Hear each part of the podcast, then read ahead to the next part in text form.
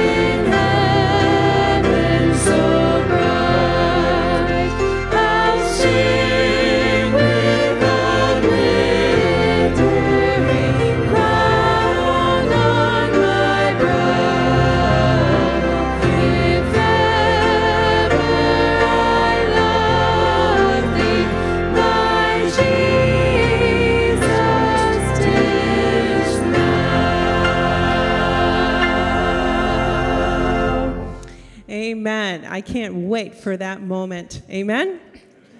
In the last two hymns, we thanked God for who He is and we declared our love for Him. And now we sing about how our lives are, our lives are changed by Jesus' death and resurrection, especially as we think about baptism today. He's reconciled us to God. Let's keep going.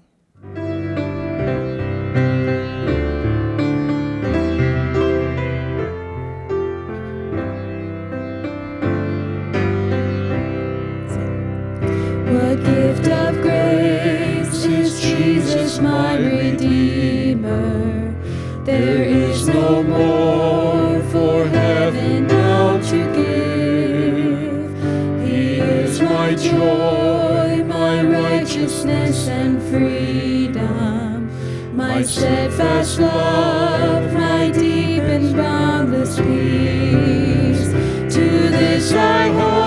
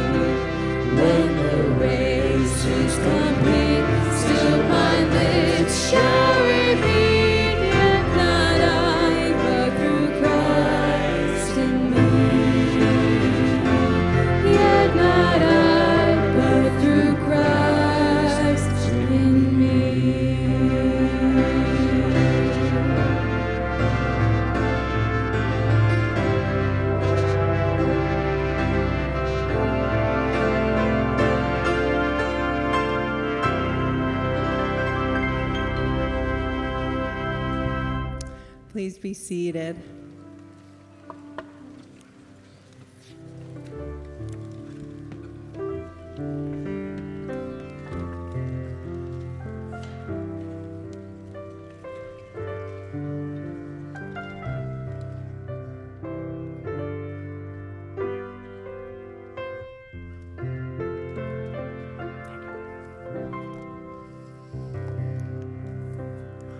All right, good morning, familia.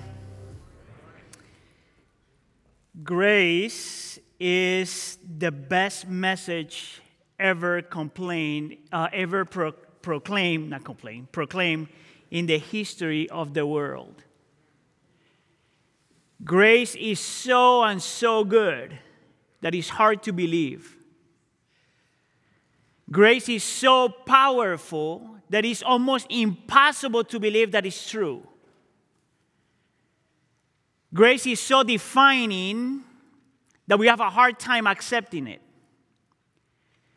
Grace not only saves, but grace motivates, grace empowers, and grace transforms.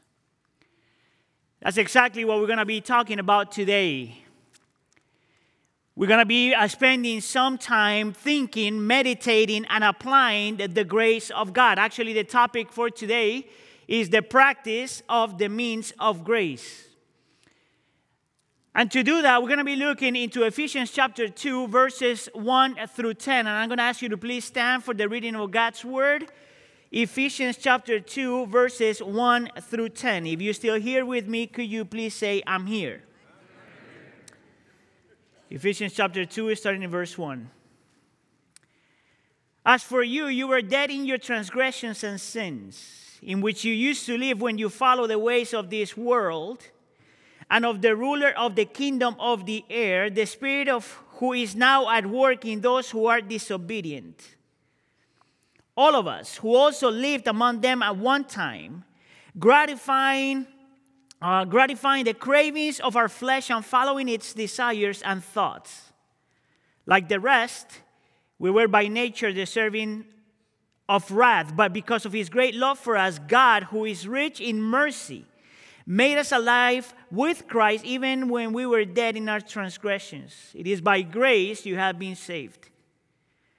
And God raised us up with Christ and seated us with him in the heavenly realms in Christ Jesus in order that in the coming ages he might show the incomparable riches of his grace, expressed in his kindness to us in Christ Jesus.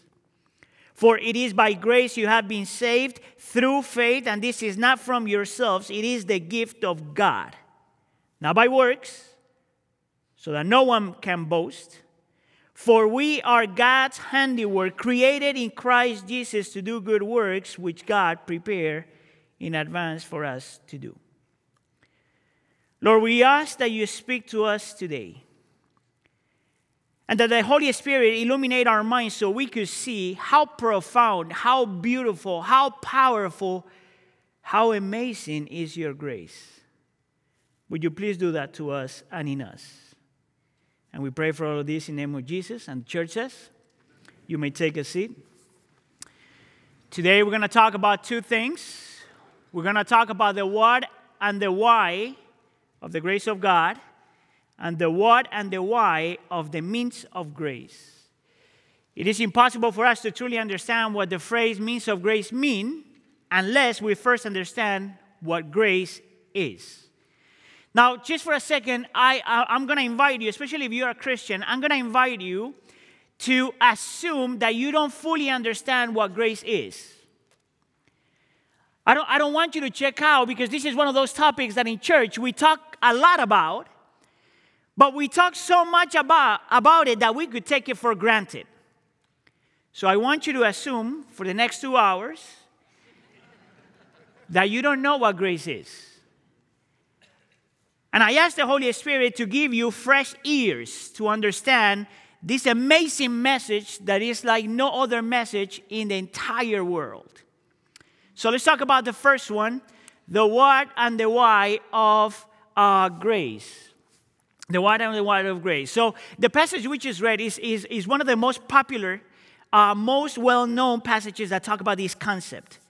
Um, and as we're going to see in a second, you will see that when we talk about the grace of God and the gospel of Jesus, those two concepts always come together in the Bible, that they are inseparable. That when we talk about the grace of God, this thing that God does for us and in us cannot be separated from the life, death, and resurrection of Jesus Christ, the gospel. This is part of the reason why in Acts chapter 20, verse 24, Paul says, calls the gospel the gospel of grace. Now, what I'm about to show you here is that Paul puts these two concepts together for a reason. He wants us to see that if you truly want to understand what the gospel is, you need to understand what grace is. And that when you understand what grace is, you can fully understand what the gospel is. So, the question I'm trying to answer this morning is what is grace? So, I need you to do me a favor. I look at the person next to you, and you got to say this You need more grace than what you think you do. Go ahead.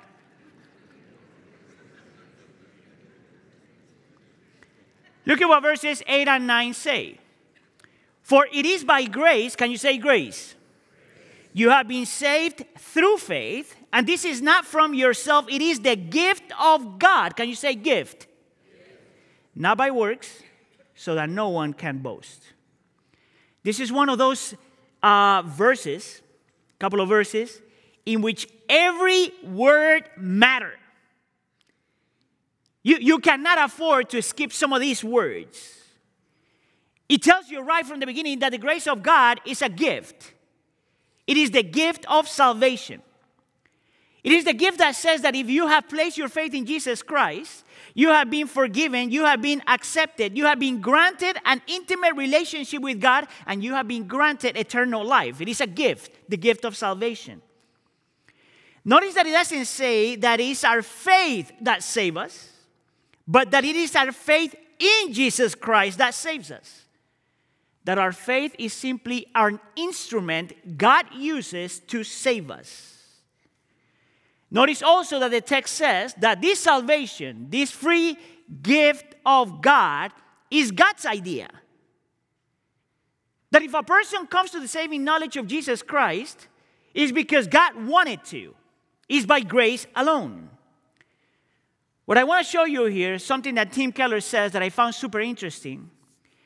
He says that even though a lot of people have heard the concept of grace and believe in the concept of grace and are attracted to the concept of grace, the person can only truly experience transforming grace when three things come together.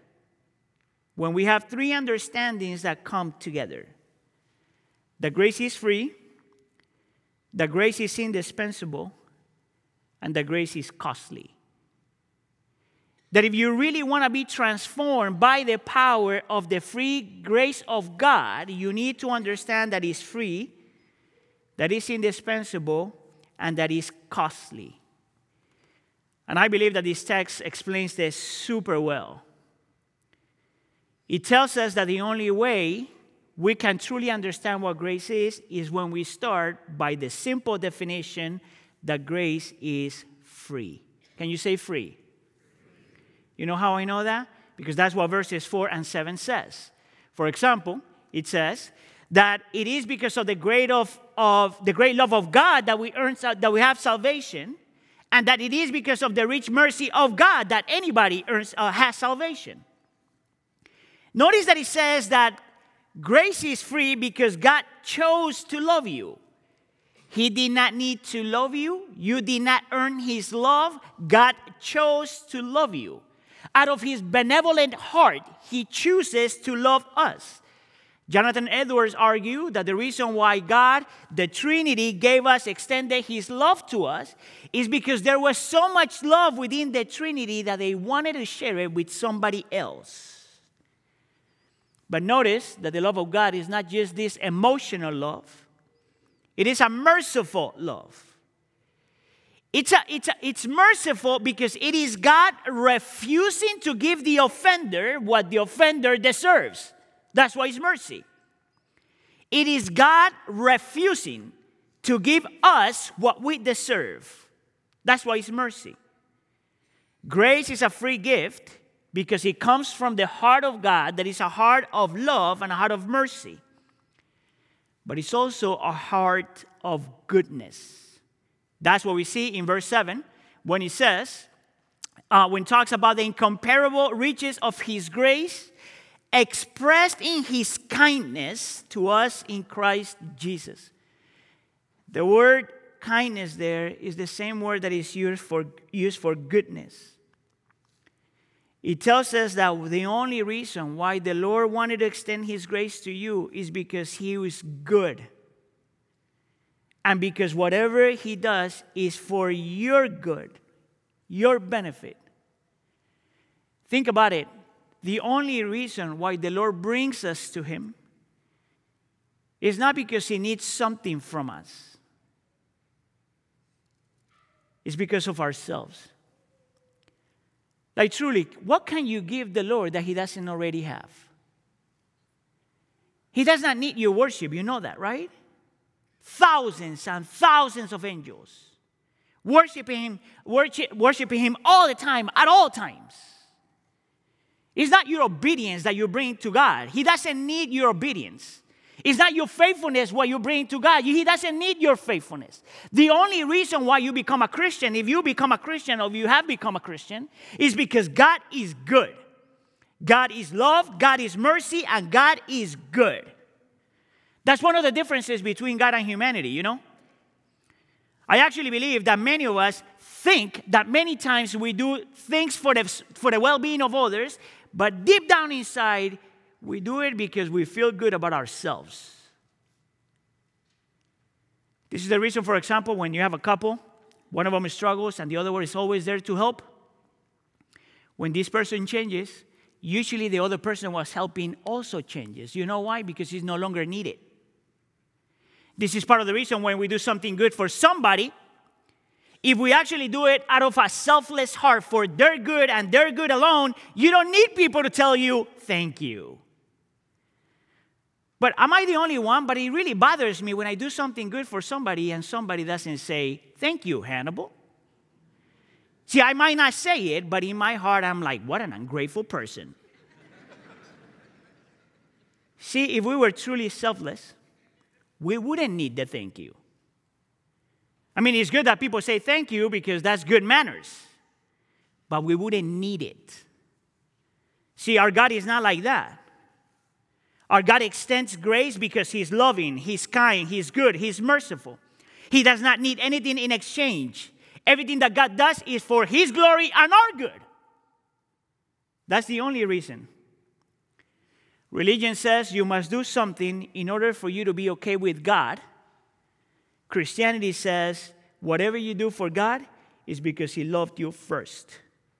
You know why? Because love awakens love.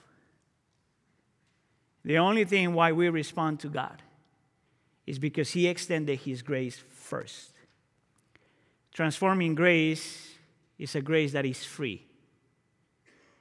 Transforming grace is a grace that is free. It's a grace that we don't deserve, you know? Now, why would I say that? Well, this leads me to the second point. Not only is a grace that is free, but it's a grace that is indispensable. Look at what it says in verse 5. Jesus, that God made us alive with Christ even when we were dead in our, in our transgressions. It is by grace you have been saved. It says that when we have placed our faith in Jesus Christ, not only we die with Jesus, but we resurrected with Jesus. We were made alive with Jesus that in Jesus, not only we have been forgiven and accepted, but because we have been born again, we have a new identity, new nature. The old has passed away, the new has come. You are a completely brand new person if you have placed your faith in Jesus Christ. But notice that it says that the reason why Jesus had to die and had to raise us up with him was because we were dead in our transgressions. You know what the word dead means in the original? Listen up, church. Dead. Spiritually dead. It was impossible for you to earn your salvation, to work out your salvation in a sense. It was impossible for you to resurrect by yourself. Notice that the Bible doesn't say that we were sick in our transgressions. It doesn't say that we need Dr. God. It doesn't say that we need a good doctor to improve us a little bit. It says that we were dead, completely spiritually dead. Now, if you don't know what that means, Paul is going to answer that question. Paul is going to explain that in verses 2 and 3. He's going to say that being dead in our sin and our transgressions is so important for us to understand because those because our sin has uh, because we have been influenced and affected by three things. The world satan and our hearts. And that those three things have affected us and infected us as human beings. The first two we find in verse 2 so for example it says that we used to live in the ways of this world and of the ruler of the kingdom of the air now, notice the phrase ways of the world. Now, I want you to pay attention, church, because there's this false idea that the only reason why we sin is because we have sin inside. I want to make the argument based on this text and the rest of the Bible that the part of the reason why we sin is because sin is contagious. We have been affected and infected by our surroundings. We are the product of our history, our society, and our family. We are not just the product of our decisions, church. We are the product, uh, product of everything that has influenced us our entire lives. We have been affected and infected by everything that we have seen, experienced, and heard. This is part of the reason why we're dead in our sins and transgressions. But the text also tells you that part of the reason why you are also dead in your sins and transgressions is because of Satan, the ruler of the kingdom. Now, this is super important for you guys to understand that Satan uses the things that are outside of you and inside of you to affect you and infect you. That God you that, that Satan uses what the world offers to tempt you and to make you sin, and he also uses what you already have in your heart Satan is, is no creator of new things, you know? He only uses what the world offers and what you already want. Hear me out, church. From that perspective, we can ever, ever say, the devil made me do it. You know why we sin? Uh, this is going to be offensive, but, but, but it's a biblical concept. Do you know why we sin? Because we love sin. If you would not love it, you wouldn't do it. We have this as Christians, even as Christians, we have this weird relationship with sin in which we love it and hate it at the same time.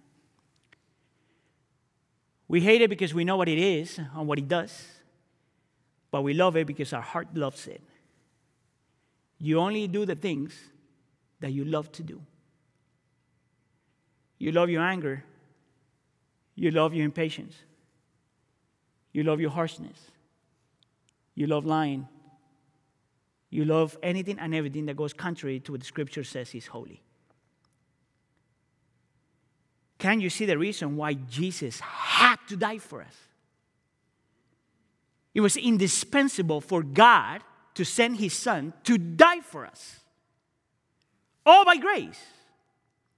So not only we see that the world is our enemy and Satan is our enemy, but we can actually make it seem how we ourselves are our enemies in verse 3.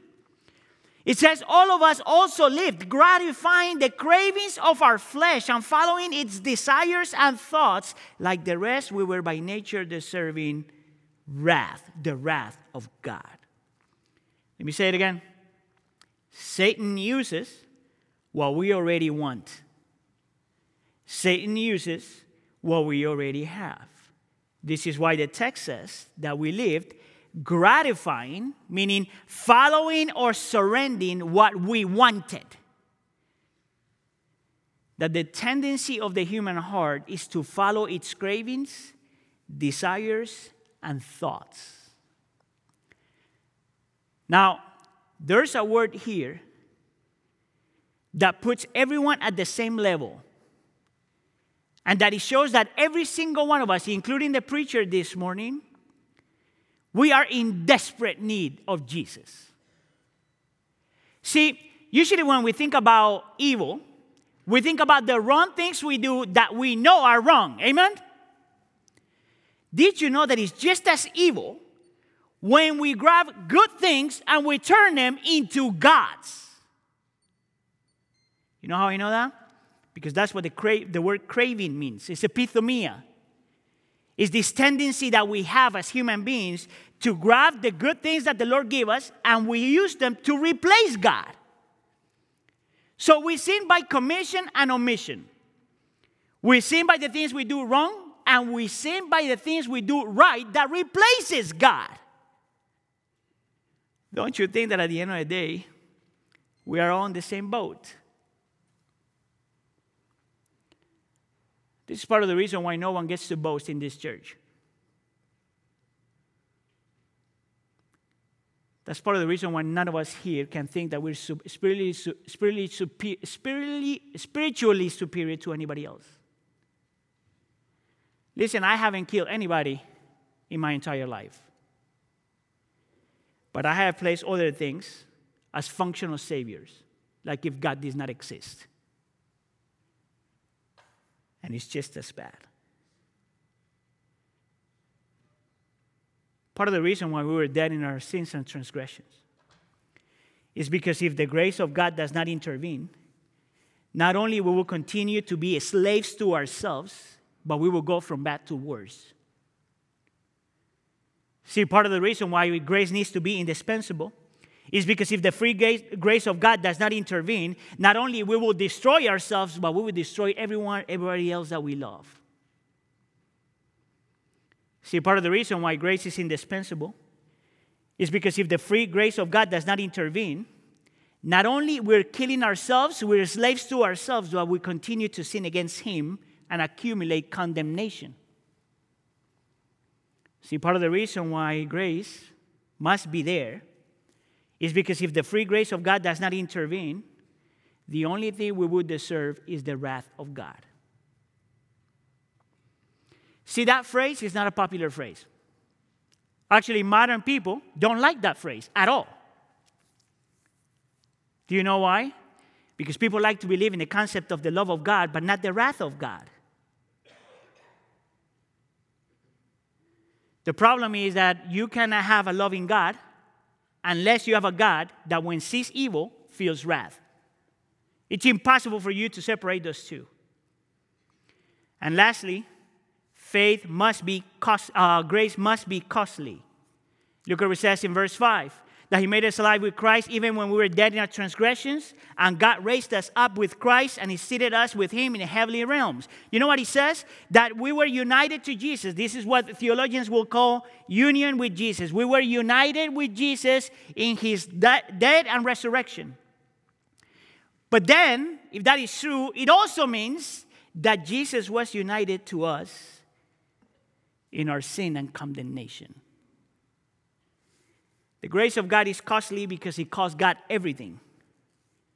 It was costly because he had to become a human being. He had to empty himself of all glory. He had to become like, like a nobody. He had to experience everything we had experienced. He had to be humiliated, rejected, suffer in our place. He had to bleed. He had to, for a fragment of time, to lose communion with the Father. He had to take the wrath we deserve costly, costly grace. There is no other religion in the world that offers that, you know? Only Christianity tells you that there's a God that has to punish his people, but take the punishment upon himself. Christianity is the only religion in the world that tells you that he loves you so much that he doesn't wait for you to go to him, he comes to you. And as Christians, our entire life is about grace. It is by grace that we have an identity. It says, by grace I am who I am, 1 Corinthians chapter 15. By grace we are transformed. By grace we grow in holiness. By grace we gain strength. By grace we want we are motivated motivated to serve and with grace by grace we can endure suffering and difficulties. So the question, second question is this. What is the why, the what and the why of the means of grace? Now, the Bible talks about three means of grace, in my opinion, church history the Bible, baptism, and communion. Depends on your religious background, people have other means of grace, but I think that these are the only three the Bible talks about. As a church, we already believe that the Bible is the primary way and how God communicates His grace to you. That's why we had a couple of sermons in this series when we talk about the supremacy of the Scripture and the centrality of the gospel.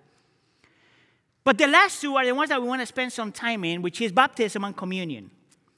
And I want to give you a definition on why baptism and communion are means of grace. The means of grace are visible and outward signs of inward and invisible grace that shapes the church. Meaning that when we celebrate baptisms and communion, we are being reminded, we are celebrating the grace that we have already believed and received. So the people that are baptized, getting baptized today are experiencing grace in three different ways, and we are experiencing grace in three different ways. Look at this baptism is beginning grace, meaning this, this is the initial celebration. This is why the Bible shows that whenever place their faith in Jesus Christ, what happens afterwards, almost immediately, is that you get baptized. This is why Acts chapter 19, verse 4 talks about the baptism of repentance. The Bible knows nothing about a Christian who does not get baptized. It's also a celebrating grace because it's a celebration, a public celebration that says, I have placed my faith in Jesus Christ. I died and resurrected. But it's an experiencing grace because not only the person that is being baptized has this public celebration, but the rest of the church is also reminded that at one point we also died and resurrected with Jesus. It's almost like a wedding, you know? If you're married, whenever you go to a, to a, to a wedding, the people that are experiencing the joy of the moment is the people that is getting married. But if you're there, you also remember your wedding. Part of the reason why baptism is so important is because it's a celebration of grace. It's the beginning of grace. It is us uh, experiencing grace, not only the person that is being, being baptized, but the rest of the believers. So, what we're going to do today, and I want to invite you to join me in this. If this is true, if grace is as amazing as the Bible says it is, you have to rejoice with those that rejoice. And you have to remember why baptism is so special. Because if you're a Christian, that was you at one point. And you never leave your baptisms behind. Amen? How about we celebrate together?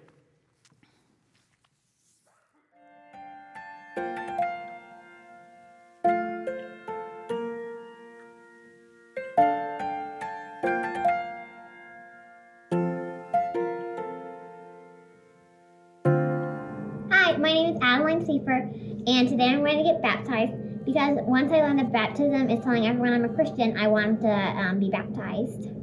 My name is Rita. I'm a member of the Wheaton Bible Church Khmer Fellowship. I am getting baptized today because I want to follow Jesus the rest of my life. My name is Nep Hood. I'm a member of WBC's Khmer Fellowship. My faith in Christ that He is Lord and Savior who died for my sin has brought me here to be baptized. My name is Holly Good. I am a member of WBC Khmer Fellowship. Jesus is my Lord and Savior. I'm happy to be baptized today. My name is Isabel Seafoot. Today I'm getting baptized because I want to follow God and put on the clothes of Christ. Hi, I'm Lucas and I want to get baptized because I want everyone to know that I'm a follower of Jesus. Hola, mi nombre es Ivonne López y estoy emocionada de decirles que hoy me van a bautizar y estoy emocionada porque quiero anunciar a todos que Jesús es mi Señor y Salvador. Hola, mi nombre es Ana. Fariñas y me siento muy feliz y emocionada al saber que voy a sellar una nueva vida con Jesucristo por medio del bautizo. Grace Leiva y yo me bautizo como muestra de mi deseo de caminar y crecer con Cristo. Hola, mi nombre es Marta Nájera. Estoy muy emocionada de ser bautizada y compartir con todos ustedes que amo a Jesús y declaro que Él es mi único Salvador. Hi, my name is Benny. In declaration of my love for Jesus, I've chosen to be baptized today in acceptance of Him as my Lord and Savior.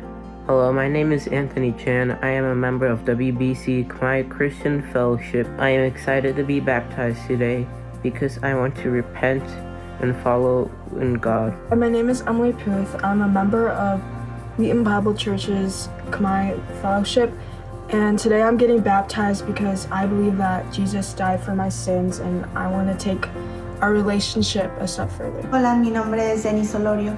El día de hoy me voy a bautizar en obediencia a Dios y en agradecimiento por el amor que me tiene.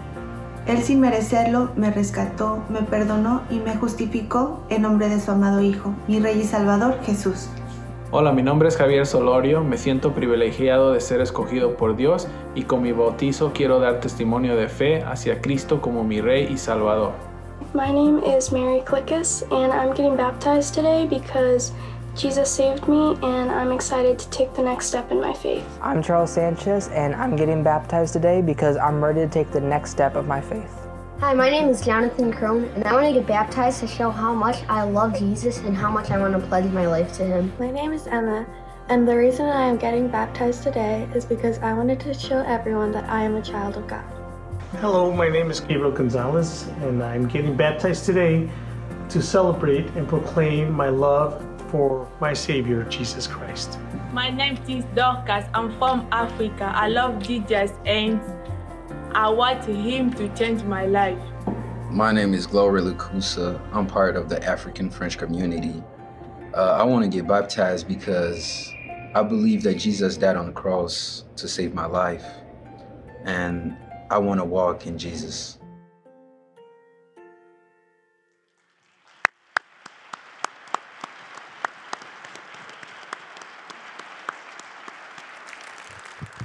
Well, amen, right, church family? What a celebration we get to take part in as a church family. So I am just honored. You heard from him in the video to introduce you this morning to uh, Gabriel Gonzalez. And Gabriel, we praise God. We praise God with you for his grace in your life and thank you for taking the step and uh, testifying to his love today. So I have just one question for you. Is it your testimony today in front of your church family that Jesus Christ is your Lord and Savior? Yes, it is. Amen, brother. Amen. And because Jesus Christ is your Lord and Savior, I baptize you in the name of the Father and of the Son and of the Holy Spirit.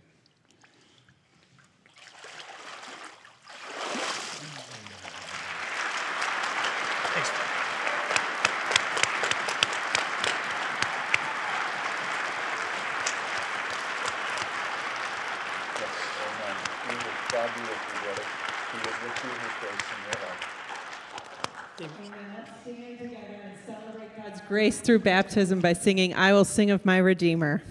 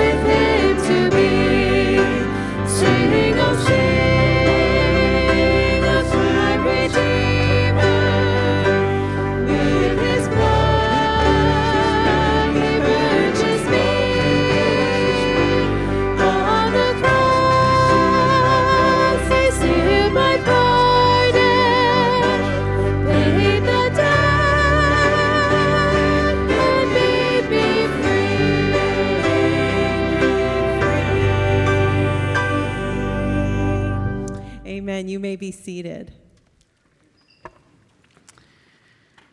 So, baptism is one of the means of grace. And the second one that the Bible shows us is that communion, the celebrating the Lord's Supper, is also the means of grace. So not only we got to witness and experience what the grace does in people and through people, but today we get to taste and see it as well. And in preparation for this, I have five things. Five things that I could tell you about communion and why communion is tied up to grace. See, communion is what people, some people, communion communicates what some people will call sustaining grace. 1 Corinthians 11 says, talks about the cup of the new covenant. You know what that means? That if you have placed your faith in Jesus Christ, God made a covenant with you, not a contract with you, but a covenant with you. Meaning that he, when he made a commitment in Jesus Christ, that he will never walk away from you. It doesn't matter the magnitude of your sin, it doesn't matter how much you have done, as long as you have placed your faith in him and you have a repentant faith, he will never walk away from you. You might walk away from him, but you look around and he's still there. This is part of the reason why we need to remember, celebrate communion. It's sustaining grace. Communion is also nourishing grace.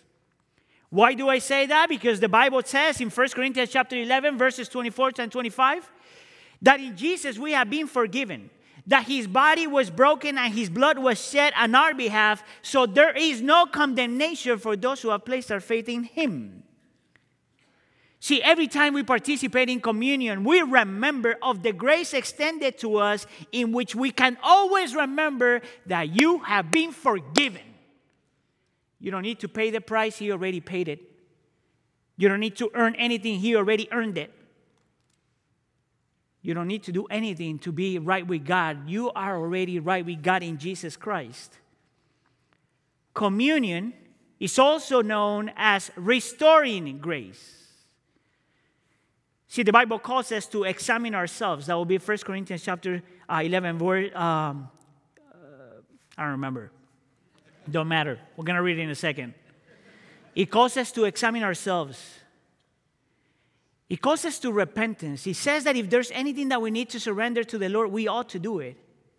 It's a way to renew our commitment to Christ. And not only is a way for us to restore our relationship with God, if you will, but it's also a call to restore our relationship with one another as a family of faith. That if you need to ask for forgiveness within the family of faith, you have to do it. That if you need to accept forgiveness, you ought to do it. This is a family meal, you know, in which we are remembering that our relationship with God has already been restored, and therefore we want to repent if we have to, but also that we are called to restoration among the body of believers. Communion is also known as hopeful grace. 1 Corinthians chapter 11 verse 26 talks about communion as a way to proclaim until the Lord uh, the Lord's death until he comes. Did you know that when we participate in communion, we are remembering that everything that is broken here one day will be completely fixed? That one day we're going to get to feast with our Savior without the presence of sin, that the best is yet to come, that everything that is ugly and painful here will disappear is to remember that at the end of the day, God always wins. It's hopeful grace. Communion is also fellowship grace. See, not only communion is a family meal, church meal, therefore you shouldn't do it by yourself. And we get to do it as the body of Christ in fellowship with one another. But 1 Corinthians chapter 10 verse 16 says that we have fellowship or we participate with Jesus. The word fellowship there in the region is the word koinonia. That in a very supernatural way, Jesus does not turn into the bread and Jesus does not turn into the juice, but that Jesus is spiritually present. Is fellowship with Him, fellowship with one another. Can you see why, as Christians, we cannot avoid to practice communion. It is a celebration of grace sustaining grace, nourishing grace, restoring grace, hopeful grace, and is the fellowship of grace. Now, if you have placed your faith in Jesus Christ, this celebration is for you. If you have not placed your faith in Jesus Christ, this is an invitation that you surrender to Jesus as King and Savior. If you have not surrendered your life to Jesus Christ, this is the time when you surrender everything because He is good, He is loving, He is merciful, and His love was costly. And if you're not ready yet, it's okay. But I want to invite you to consider it before you ever participate in communion.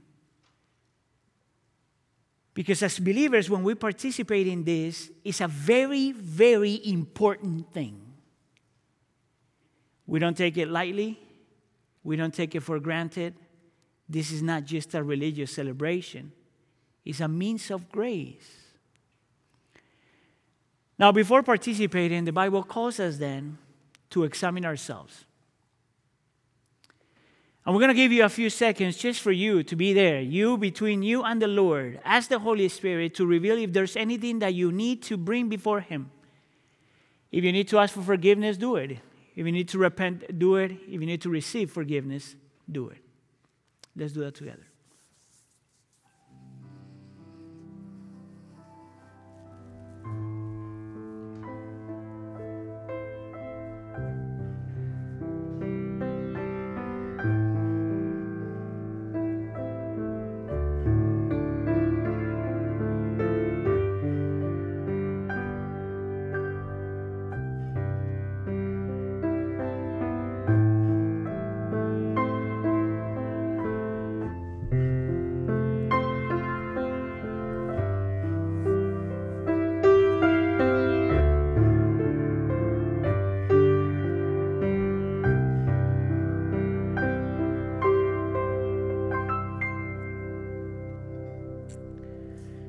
Ask you to take your cup.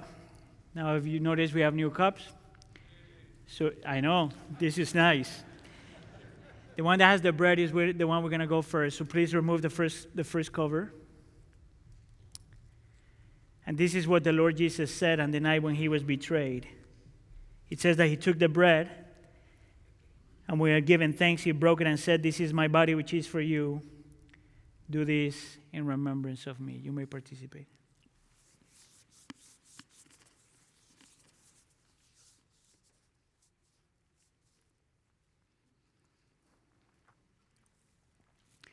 Now let's flip it over. And you may remove the cover. And the Bible says that in the same way Jesus took the cup, said, This cup is the new covenant in my blood. Do this whenever you drink it in remembrance of me. For whenever you eat this bread and drink this cup, you proclaim the Lord's death until he comes. You may participate. Lord, we are grateful that as we participate in communion, we remember, Lord, that this cup is the cup of grace. The cup of grace that, was, that is free. The cup of grace that, that, that it doesn't need to be earned and worked for. That this is the cup of grace that is indispensable because we were dead in our sins and transgressions. There is a cup of grace that was costly because it cost Jesus everything. Lord, we remember, we celebrate, and we experience today that in order for us to receive the cup of grace, Jesus first had to experience the cup of wrath. And for that, we thank you. And that just as these elements enter into our body, may the gospel of grace enter into our hearts and it stays there. And we pray for all of this in the name of Jesus. And we say, We close our service celebrating the solid rock that Jesus has given us, we stand on nothing other than his blood and his righteousness. Let's stand. My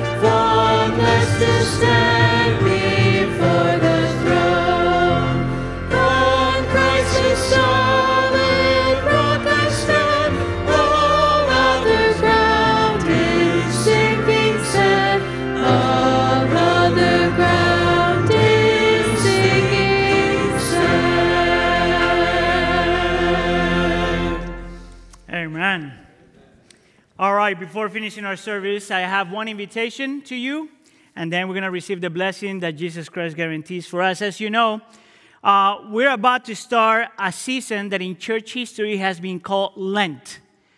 And during this Lent season, as a church, we want to be intentional about three things, and I want to invite you. I want to invite you to join us on that. Number one, we want to be intentional about reading the Bible and praying for 40 days in a row.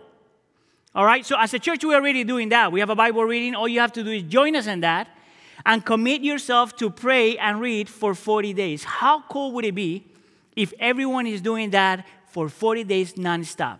Amen? If you said amen, you have to do it. All right? Number two, we want to take this Lent season to be intentional for us uh, to pray as a community. So we're going to do the same thing that we did in Advent. For the Lent season, starting on Wednesdays, we're going to be praying together as a community in the East worship from 7 to 8. Amen? Yeah. Shame on you, people. I hope to see you there on Wednesdays from 7 to 8. And number three, during this Lent season, we want to pray for one. I want to invite you to commit yourself to pray for one. One family member, one friend, one coworker that need a saving relationship with Jesus. Can we do that? Amen. And that, and that one I need an amen. You know that if they don't surrender to Jesus, they will go to hell. Let's pray for one. Let's receive the blessing that Jesus Christ uh, guarantees for us. May the Lord bless you and keep you. May the Lord make his face shine on you and be gracious to you. May the Lord turn his face to you and give you peace. And the church says, Thanks for coming. We love you. Church, you are sent.